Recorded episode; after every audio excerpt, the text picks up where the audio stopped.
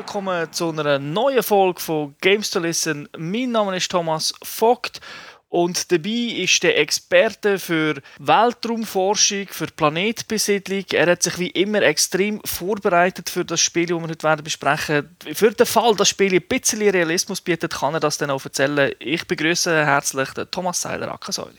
Salut zusammen. Das viele Wissen, das er sich reingetrichtert hat, das wird er nachher in der Gamers Launch brauchen. Aber zuerst ein paar Hinweise auf unsere Webseite www.gamester.tv. Dort findet ihr alle News aus der Videospielwelt, alles Aktuelle. Ihr könnt auch alte Sachen anschauen. Dann gibt es natürlich die neue Folge von Games to Watch, wo wir GTA 5 besprechen, Rayman Legends, FIFA, PES, NHL, all die Sachen. Ein paar Sachen könnt ihr natürlich aber auch im Podcast nachhören, wo wir ins Detail reingehen und das ebenfalls besprochen haben. Was gibt es noch? Einfach eine schöne Webseite, die ihr dort anschauen könnt. Gehen wir doch jetzt in die Gamers Launch, wo uns der Solis Spiele vorstellt. Und Sie müssen Jim Payton sein. Sie haben ja vollen Einsatz gezeigt. Und sicher unzählige Fragen. Hoffentlich macht es Ihnen nichts aus, ins kalte Wasser geworfen zu werden. Nein, Sir, ich bin ja hier, um zu arbeiten. Damals auf der Erde hat mein Vater geglaubt, man müsse seine Sünden beichten um Vergebung für sie zu bekommen. Die suchen etwas, was es gar nicht gibt. Ich konzentriere mich auf das, was wissenschaftlich greifbar ist. Früher war dir das auch mal nicht. Das ist es immer noch. Der Titel, den wir heute besprechen, ist Lost Planet 3. Ein Third-Person-Shooter, der von der Bude Spark Unlimited ist entwickelt wurde. Publisher hinter dran ist Capcom. Rausgekommen ist ein Spiel für PC, für PlayStation 3 und für die Xbox 360. Auf den Konsolen ist es bereits am 30. August rausgekommen, auf dem PC ein bisschen später, am 27. September.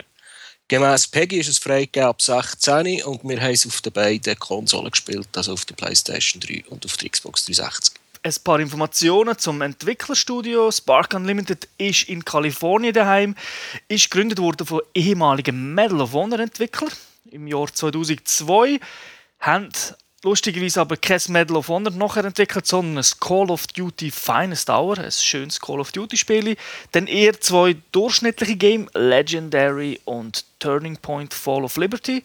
Und jetzt, im Jahr 2014, kommt Ninja Gaiden Z raus von ihnen. So ein Cell-Shading Ninja Gaiden mit Zombies bin sehr, sehr gespannt. Sieht auf den ersten Blick gut aus. Und in der Zeit zwischen Fall of Liberty und Ninja Gaiden Z haben sie jetzt Lost Planet 3 entwickelt. Wie üblich bei so einem Spiel, das schon drei Titel hat, wie sieht es aus mit der Erfahrung bei dieser Serie, Säule?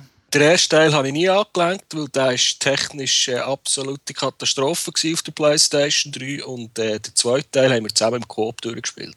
Lost Planet 1 auf der Xbox gespielt, genau aus dem gleichen Grund, warum nicht auf der PS3. Ja, mit dir eben Lost Planet 2, was ja ein wirklich ein tolles Spiel ist im Teamwork, allein durchschnittlich. Wer das nachhören will, Lost Planet 2 Games to Listen Ausgabe 50, also da muss er schon ein bisschen weiter zurück.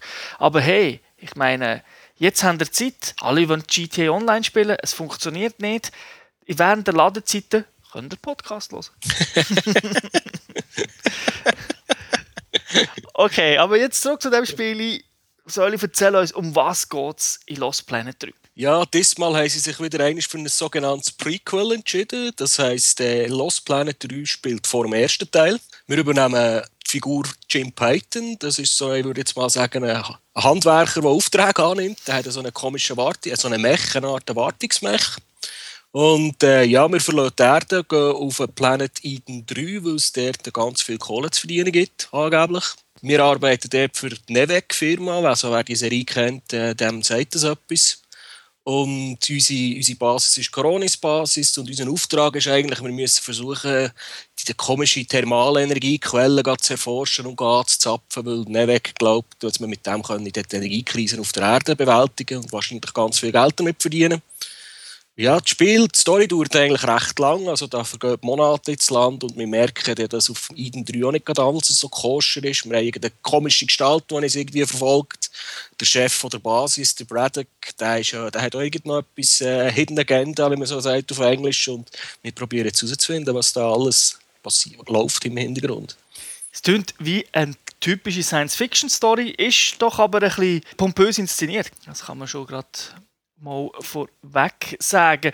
Das Ganze hast du erwähnt, Third-Person-Shooter wie der Vorgänger, also da ist nichts Neues passiert. Es gibt ein Deckungssystem, wo man also von Cover zu Cover kann gehen und dann kann man aus der Deckung rausschießen. Also das übliche Geballere halt. Ja, und diesmal sieht es aber auch grafisch ein bisschen ansprechend aus. Wir sind, der, Eden 3 ist ein Eisplanet und ich bin ja immer der, der über die Unreal Engine motzt, aber ich muss sagen, es sogar auf der PS3, äh, es hat keine Probleme mit Texturen und es sieht teilweise wirklich Postkarte kitschig gut aus. Ja, genau. Es hat wirklich sehr, sehr schöne Momente. Das Szenario selber gibt natürlich optisch nicht ganz so viel her. Also blau ist die dominierende Farbe in dem Spiel. Ja, und einfach blau in verschiedenen Abstufungen und manchmal noch grau für, für die Felsen, ja. für das haben sie es wirklich sehr schön gemacht. Der Levelaufbau ist wieder wie, ja, wie man es halt kennt, so ein Mix aus Schluchlevel, was wirklich einfach gerade durchgeht, wo du auch nicht im Cover können gehen also du kannst einfach durchlaufen und dann gibt es so, so größere Areale, wo man sich ein bisschen frei kann bewegen kann, wo dann doch ähm, schon ein bisschen etwas zu bieten haben, was, eben was Größe angeht. Dort hat es dann meistens auch mehr Möglichkeiten für die Deckung zu gehen. Und das ist ja meistens der, wo nicht nur ein Gegner kommt, sondern gerade 100 auf das Mal. Weil äh, also die, die irgendwie eine gute KI erwarten, die dürfen schon mal die Finger von diesem Spiel lassen, das können wir schon jetzt sagen. Was auch ein schade ist, das Spiel ist halt jetzt komplett Singleplayer, also wer jetzt gehofft hat, wie bei Lost Planet 2, ah, immerhin Teamplay, Koop, das macht Spaß. Da gibt es nur Singleplayer-Kampagnen und die ist halt mit drei Schwierigkeitsgraden und dafür recht lang, eben mit 10 bis 12 Stunden, wo da auch viele Cutscenes bietet und eigentlich okay Sprecher. Also dort, das stimmt alles, auch ein bisschen Witz in der Geschichte, aber halt nur Singleplayer. Und den Multiplayer-Modus haben sie aber im Spiel auch noch spendiert. Da haben wir bis zu 10 Spieler, die gleichzeitig online sind. Die Kampagne selber, glaube hat sich ein bisschen am Mass Effect orientiert und an Dead Space 3. Also es wirkt, vor allem am Anfang, ich habe das Gefühl, ich spiele Dead Space, weil es halt anfängt. Aber dann nachher ist mir in einer Basis, eine Zentrale, das hat mich dann wieder an Zitadellen erinnert vom Mass Effect. Und dort kann man sich halt frei bewegen, man kann rumlaufen, es hat die ein oder andere Nase dort, wo man, wo man kann reden kann, aber viel los ist es nicht und es hat das Lift-System.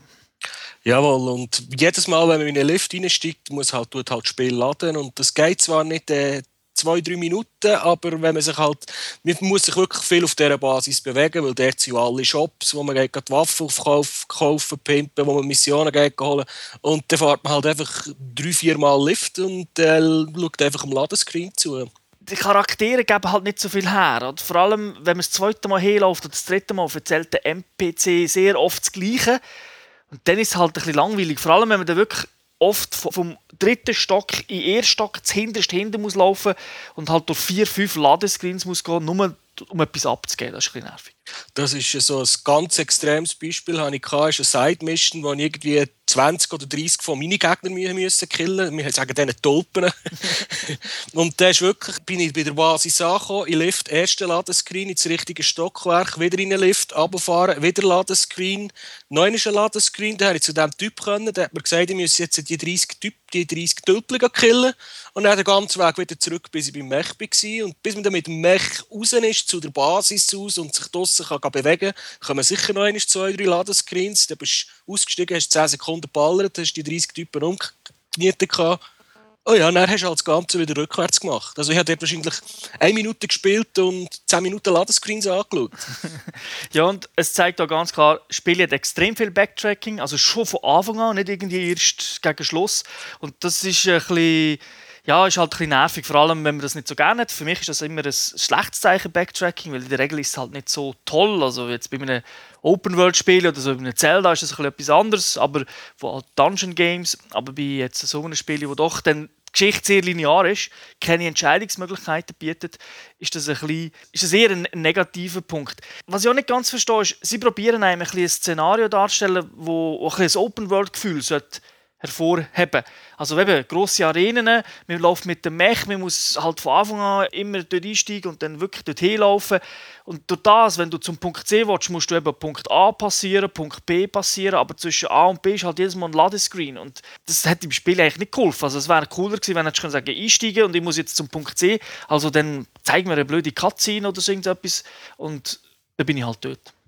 Ich glaube, sie haben, schon, die haben das selber auch gemerkt, man bei gewissen Story-Missions, dann kommt nachher im Ladescreen wird irgendetwas erzählt oder eben unser Typ, wenn er im Mech einsteigt, dort ist man übrigens äh, in der First-Person-Perspektive, das mhm. sieht wirklich noch cool aus, ähm, der bekommt er irgendein Mail von seiner Frau von der Erde und dann wird etwas erzählt oder er tut ihr irgend, also schreiben, irgendetwas aufnehmen für sie und dann wird es ein bisschen kurzwilliger, aber das Spiel hat halt so viele Ladescreens, da haben sie einfach, glaube ich, nicht genug äh, Cutscenes können machen, für die zu füllen. Das ist so, ja. Also, man muss es ein bisschen relativieren. Also, eben, es sind viele äh, Ladescreens, aber sie sind natürlich nicht, sie gehen nicht lang. Es sind einfach viele kürzere.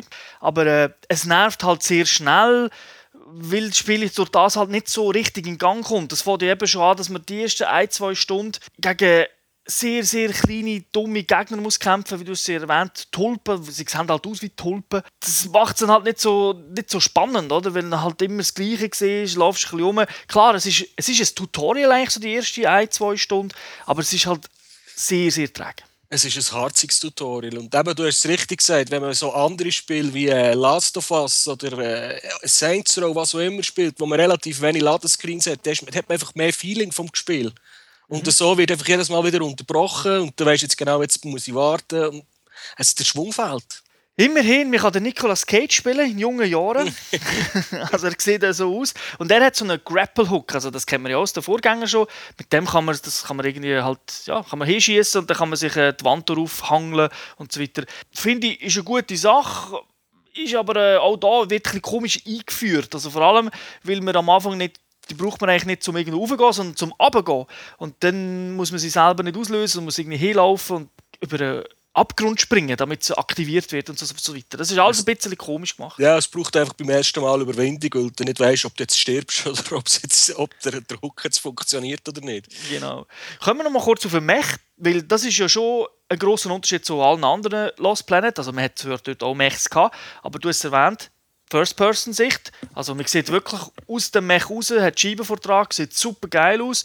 Man sieht auch so Grössenverhältnisse sind recht gut, also die Figuren sind dann ganz klein, winken einem zu und so, also die eigenen Mitarbeiter äh, und so und auch so vom, vom Feeling, wie es sich anfühlt, so richtig, es ist halt ein schweres Teil und es gibt wirklich ganz, ganz schöne, du nennst es Postkarten-Moment, wo man rausläuft auf den Planet aus und dann sieht man im Hintergrund so Blitzen und Sonne und das sieht wirklich, äh, das, das ist wirklich so ein richtiger Wow-Moment gewesen, wo ich dem Spiel ja wieder einiges verzeiht habe, was mir am Anfang schon angetan hat. Was auch noch dazu kommt, ist, der Mech ist so eine Art mobile Basis eigentlich, also der kann man immer, ähm, zumindest die normalen Waffen, kann man dort immer aufmunitionieren. Mhm. Man kann eigentlich fast immer ein- und aussteigen, wenn man will.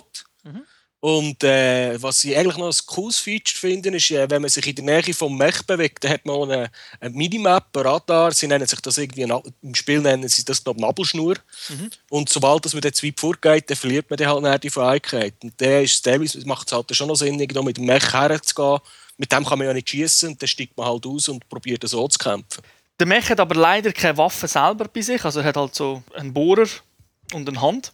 Das bedeutet nicht, dass man mit ihm nicht kämpfen kann, weil natürlich kann man den Bohrer einsetzen, man kann wie im Boxen kann man so die beiden Arme äh, schützend vor das Fenster haben. Also er ist schon auch da, um im Kampf genutzt zu werden, aber es ist jetzt nicht irgendwie, wie man es halt eigentlich erwartet von einem Mech, links das Maschinengewehr, rechts der Rocket Launcher und das sind einfach konstant am Rumballen. das, das geht auch nicht. Ja, wenn wir bei den Waffen sind, unsere Fußgänger haben natürlich auch Waffen. Mhm. Das ist so äh, das Standardrepertoire, das man kennt mit Pistolen, Sturmgewehr, Schotti und so weiter. Was äh, in diesem Spiel ein bisschen anders ist, man, tut, man bekommt keine Erfahrungspunkte, man bekommt für alles, was man macht, bekommt man Geld und mit dem Geld kann man dann den Mech pimpen oder die Waffen aufleveln oder Zusatzmunition kaufen. Muss man natürlich alles in der Basis machen, nach dreimal Lift fahren und drei Ladescreens. Es ist ein interessantes System, vor allem wenn man den Mech auch ein bisschen aufleveln kann, aber jetzt nicht im Sinne von Waffen, halt eben, dass der Radius weiter ist mit dem Healen und so.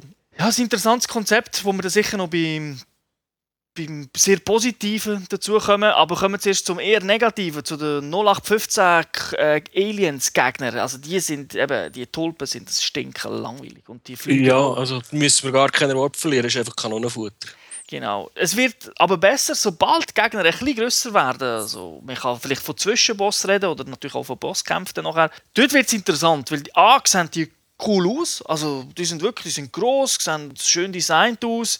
Muss man auch ein überlegen, was man machen muss. Also man weiß natürlich immer, man muss sie dort treffen, wo sie rot leuchten, aber wie komme ich dorthin? Weil er das vielleicht schützt, oder? Weil du musst nur am Schwanz treffen, aber er ist immer sehr schnell im Drehen, da muss man sich also ein bisschen ja, also überlegen ist übertrieben, aber man muss ein bisschen das Pattern manchmal lernen, wie sich die Figur bewegt. Und das macht Spaß und dann das Ganze natürlich bei den Bosskämpfen, die dann riesig sind, die sind so groß wie der Mech, finde ich das Szenario auch recht cool gelöst, weil es ist meistens so ein ja, mehrstufiger Kampf, dann bist du einfach zu Fuß unterwegs, Baller ist ein bisschen. Dann kannst du aber, äh, kommt vielleicht ein Mech ins Spiel und wie du gesagt hast, du kannst jederzeit ein- und aussteigen. Dann kannst du im Mech kämpfen, kannst aber auch draußen kämpfen. Und mit dem Mech lernst du dann auch so Möglichkeiten, dass wenn er schlägt, das kannst du abwehren. Das ist nicht alles nur ein Quicktime-Event. Also du musst dann zum Beispiel seine Hand greifen und dann mit dem Analogstick musst du halt deine Hand aufheben haben. Also es wird nicht gesagt, was du machen musst. Du merkst es dann selber, okay, wenn ich gegen drücke, hebt sie auf. Und dann kannst du mit dem Bohrer ins rot leuchtende reinbohren. Also es sind wirklich Variationen geboten. Und es Also sieht so- top aus. Wollen wir die Minigames erwähnen, weil die haben die eh genervt. Ja, du darfst, ich sage nicht. ja, dann gehen wir zum nächsten Thema, weil die, werden, die, die sind so repetitiv, die, die nerven einfach nur noch. Kommen wir zu, zur Optik. UT-Engine sieht gut aus auf beiden Konsolen. Also man kann jetzt, wenn man wirklich Bild für Bild geht, vergleichen, vielleicht sagen, die Xbox sieht es mir besser aus, spielt aber ehrlich gesagt keine Rolle. Es läuft auf beiden genau gleich. Die Framerate geht ab und zu in den Keller. Nicht so, dass, es nicht mehr, dass man es nicht mehr spielen kann, aber ich würde sagen, so 25 Frames geht es dann schon ab. Also man merkt es dann schon, je, je nachdem wie heikel das man natürlich ist. Aber insgesamt ist es konstant und sieht optisch ansprechend aus. Es hat, ähm, wir haben ja schon vom harzigen Start geredet und es hat in der Introsequenz, die man spielt, wo man auf diesem Planeten abstürzt, hat es bei mir mal eine Szene gegeben, wo die Framerate aber extrem in Keller ist. Und dann hast du gedacht, aber wenn dir das mal einmal vorkommt, dann schießt es mich an. Aber es war das einzige Mal bis jetzt. Genau. Wie hat dein Ton, Audio, die Sprecher gedacht? Ähm, ich habe mit, dem Englisch, mit der englischen Tonspur gespielt und das hat eigentlich. Äh, weder, es ist jetzt nicht gerade äh, Oscar-Qualität aber es hat wirklich, es ist gut. Also, die haben eigentlich überzeugt und die Leute haben, haben Charakter, jeder hat ein einen anderen Akzent. Es gibt die, die man ein bisschen besser mag, die, die man ein bisschen weniger mag. Also da haben sie doch, das ist, ist gelungen. Mhm. Auf Deutsch ist es auch nicht schlecht. Das ist halt so ein Spiel, wo die Hauptcharaktere okay sind und wenn man weiter raus, dass es geht, wie feiner das Test wäre, dass ein Charakter, man vielleicht nur noch einmal trifft, der ist dann natürlich vielleicht nicht so toll gesprochen. Aber jetzt nichts, was mich abturnt hat und irgendwie gefunden, oh, ich muss abschalten. Scheiße. Nein, nein, also das ist, da haben sie gute Arbeit abgeleistet. und im Mechen kannst du ja auch noch Musik hören. Ja, aber die ist vorgegeben.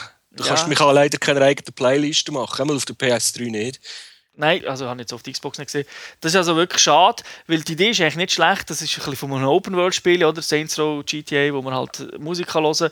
Kann man da auch verschiedene, nicht Sender, aber Musikstücke auswählen. Da es nicht unbedingt meinen Geschmack trifft, ist es ein bisschen schade, dass man nicht andere Musik kann hören Es trifft halt nur den Geschmack vom Hauptcharakter und der lässt irgendwie gerne Country Music, so ähnliches und ja. Aber man kann es abstellen. Kommen wir zum Multiplayer. Ist ja beim Little, äh, bei Lost Planet 2 eigentlich sehr beliebt bei den Spielern. Ist ein bisschen speziell auch wieder gewesen, halt so japanisch. Da ist es doch eher klassisch, würde ich sagen. Ja, wir haben maximal 10 Spieler, es gibt 6 Maps, obwohl ich immer auf der gleichen gelandet bin. und eigentlich gibt es, es ist so unterteilt in zwei Modi, also entweder spielt man 3 gegen 3 oder 5 gegen 5. Und äh, da gibt es halt äh, verschiedene Spielarten.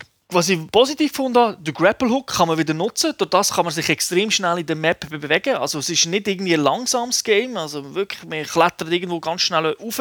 Das hat mir gefallen. Dann auch super cool finde ich die Variationen und die Aufträge. Also manchmal fährt das Spiel sogar an, dass beide Teams miteinander mitspielen, Koop, irgendetwas abballern und sich dann das Ganze verändert und dann kämpfen halt plötzlich gegeneinander. Also das sind coole Ideen, weil es so ein bisschen Pseudo-Missionen sind, auch irgendwie ein Fahrzeug beschützen, während die anderen müssen stoppen. Das sind coole Ideen. Leider hat es doch ein paar Balancing-Issues. Ja, also das Balancing ist wirklich grauenhaft, weil äh, die Waffe, die man am Anfang hat, ist, äh, ist zwar ein Sturmgewehr, aber der Kolben ist, glaube ich, der effektivste Teil von diesem Gewehr. weil ich das Gefühl, ich kann auf die Leute draufschießen und draufschießen und draufschießen und ich habe wirklich kaum mal einen Kill hergebracht. Und dann habe ich gemerkt, ich mit dem Grapple-Hook irgendwie her sprinten und Melee-Attacken und dann hast du den Kill. Genau. Geht viel schneller. Sieht manchmal sehr lustig aus, wenn du bist ja nicht der Einzige, der auf die Idee kommt, wenn dann so vier Leute dort sind und einfach die ganze Dumme hüpfen und Heubürzli machen und probieren, das zu schlagen, wie das Heubürzli machen, zum Ausweichen. Sehr lustig. Es ist halt einfach das Matchmaking auch nicht da. Du hast Leute, die einen höheren Level haben, die schon extrem viel freigeschaltet haben, weil man kann ja so leveln, du kannst Punkte einsetzen, welche Richtung das möchtest gehen. Also nicht ein Tech-Tree, aber halt welche Waffen. Und dann hast du äh, eben blutige Anfänger wie mir, die dann halt Kanonenfutter sind. Ich finde das prinzipiell nicht ganz so schlecht. Ich meine, Call of Duty macht ja auch etwas in die Richtung, aber der Unterschied ist dort nicht so groß. Also der andere hat dann doch nicht den Rocket Launcher, der die immer mit einem Schuss gerade killt. Und da ist, hat man immer das Gefühl, die anderen haben One-Shot-Kill-Waffen und wir haben irgendwie Steinschleuder. Ja, so ist mir wirklich auch vorgekommen. Darum habe ich mich so fürchterlich aufgeregt die ganze Zeit. Mhm beim Leveling-System, was eigentlich auch noch cool wäre, ist, man, könnte, man kann auch Perks kaufen und sich Loadouts zusammenstellen. Es wäre eigentlich alles gelungen, aber wir haben auch ein das Gefühl gehabt, es hat einfach kaum jemand äh, Multiplayer gespielt. Wir sind praktisch immer bei den gleichen Leuten gelandet. Ja, wir haben es wirklich mehrere Mal probiert. Ich habe ja zum Glück noch andere Maps gesehen. Klar, wer jeden Multiplayer-Modus spielt, der wird auch dort irgendwie etwas finden. Aber es hat für mich nicht den Hook gehabt, wo ich gesagt habe, oh, da hat es etwas, weißt so sondern es ist wirklich jetzt sehr nat äh, theoretischer Natur. Also ich muss sagen, mal, es hat vielleicht eine coole Idee, es ist nicht schlecht, aber es hat mich einfach nicht gepackt. Ja, es ist halt einfach, für mich ist es einfach ein Multiplayer, der dabei ist, weil heutzutage äh, ein Multiplayer-Modus muss dabei sein. Vielleicht wird der ein oder andere Freude finden, aber kommen wir doch jetzt zum Fazit. Wie viel hat Sie dunkel? Ja, wirklich ein bisschen durchzogen. Die Story wäre eigentlich noch cool wird auch gut erzählt. Eben, wir haben es beide gesagt, es hat so, so richtige Wow-Momente drin, du das Gefühl hast, ja, das sieht jetzt cool aus, das macht Stimmung. Und äh, dann kommt aber nach der Ladescreen und dann ist die Stimmung wieder im Arsch. ja, und Backtracking ist wirklich für mich ein, ein grosser Nachteil von dem Spiel. Weil ich wollte halt nicht immer wieder das Gleiche sehen, zurücklaufen, dann tauchen wieder Gegner auf. Es ist eigentlich schade, weil das Szenario selber würde etwas bieten. Also jetzt ist nicht so, dass, dass ich jetzt ein Lost Planet Fan bin und wenn die Serie wird sterben, ja, da kommt halt der nächste Sci-Fi-Shooter. Das ist nicht so tragisch, aber wir haben eigentlich die anderen zwei Teile gern gespielt. Das ist eine interessante Sache. Capcom hat da mit den Actionfiguren, das hat auch etwas von Monster Hunter. Also es ist, es ist gar nicht so schlecht, aber es ist einfach, es ist nicht mal technisch komplett schlecht implementiert. Aber es ist im Jahr 2013 einfach nicht standardgemäß, was sie da Ja, es ist äh, ein bisschen weniger als 0815. Mhm. Wie hat sich das in der Wertung ausgeschlagen? Ja, satte 3 von 5 Punkten. Ja, wir haben lange überlegt, gell, ob wir ein bisschen mehr geben wollen, aber haben dann einfach sagen, nein, eben, kein mieses Spiel. Wenn das irgendwo Aktion seht, Steam Sales oder irgendwie auf einem äh, Wühltisch, dann würde ich sagen, warum nicht? Schaut es doch an. Aber für einen Vollpreis, äh, Nein, also man muss es nicht haben. man muss es nicht haben, man muss es nicht gespielt haben. Okay, dann danke dir für die Ausführungen. Bitte gerne geschehen. Danke den Zuhörern wie immer fürs Zuhören. Freue mich auch über jedes Feedback, ob negativ oder positiv, das ist eigentlich egal, ich freue mich halt. Und äh, ja, dann bis zum nächsten Mal. Schöne Zeit. Ciao zusammen. Salut zusammen.